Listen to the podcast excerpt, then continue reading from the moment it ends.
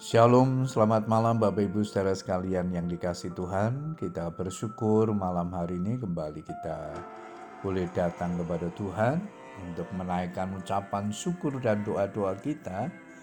Setelah sepanjang hari ini kita menikmati kebaikan Tuhan di dalam kehidupan kita.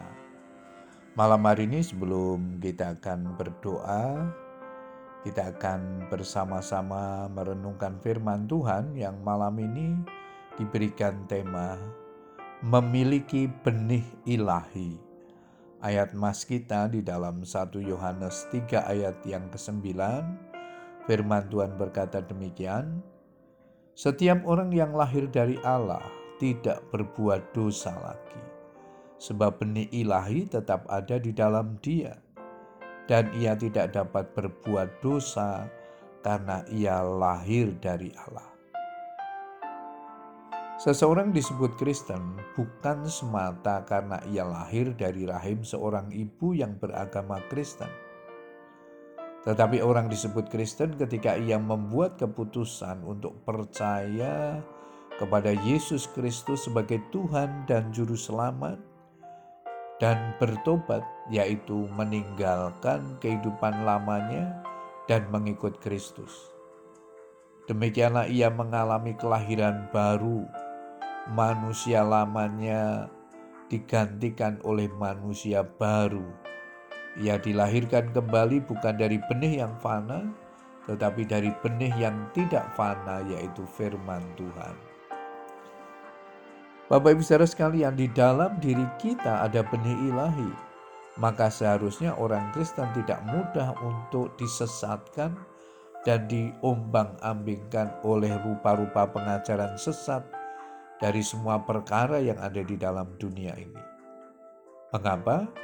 Sebab orang yang lahir dari Tuhan atau memiliki benih ilahi, hatinya senantiasa melekat kepada Kristus dan berakar kuat di dalam firman. Karena memiliki benih ilahi jugalah orang Kristen mutlak hidup dalam kebenaran. Barang siapa yang berbuat kebenaran adalah benar, sama seperti Kristus adalah benar.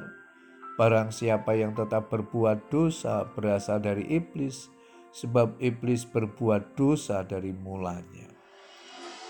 Patut dipertanyakan status kekristenannya. Jika ada orang Kristen yang masih terus hidup dalam dosa, hidup tak beda jauh dengan orang-orang di luar Tuhan. Sebab jelas dikatakan barang siapa berbuat dosa berasal dari iblis. Bahkan hidup Kristiani yang sejati itu bukan sekedar tidak lagi berbuat dosa, tetapi harus membenci dosa. Orang Kristen yang menyadari bahwa di dalam dirinya ada benih ilahi akan senantiasa hidup dalam kasih karena Bapa adalah kasih. Oleh sebab itu orang yang lahir dari Bapa pasti mewarisi sifat-sifat Bapaknya ada tertulis, Barang siapa tidak mengasihi, ia tidak mengenal Allah. Sebab Allah adalah kasih. 1 Yohanes 4 ayat yang ke-8. Kemudian ia akan menjadikan kasih sebagai gaya hidup sehari-hari.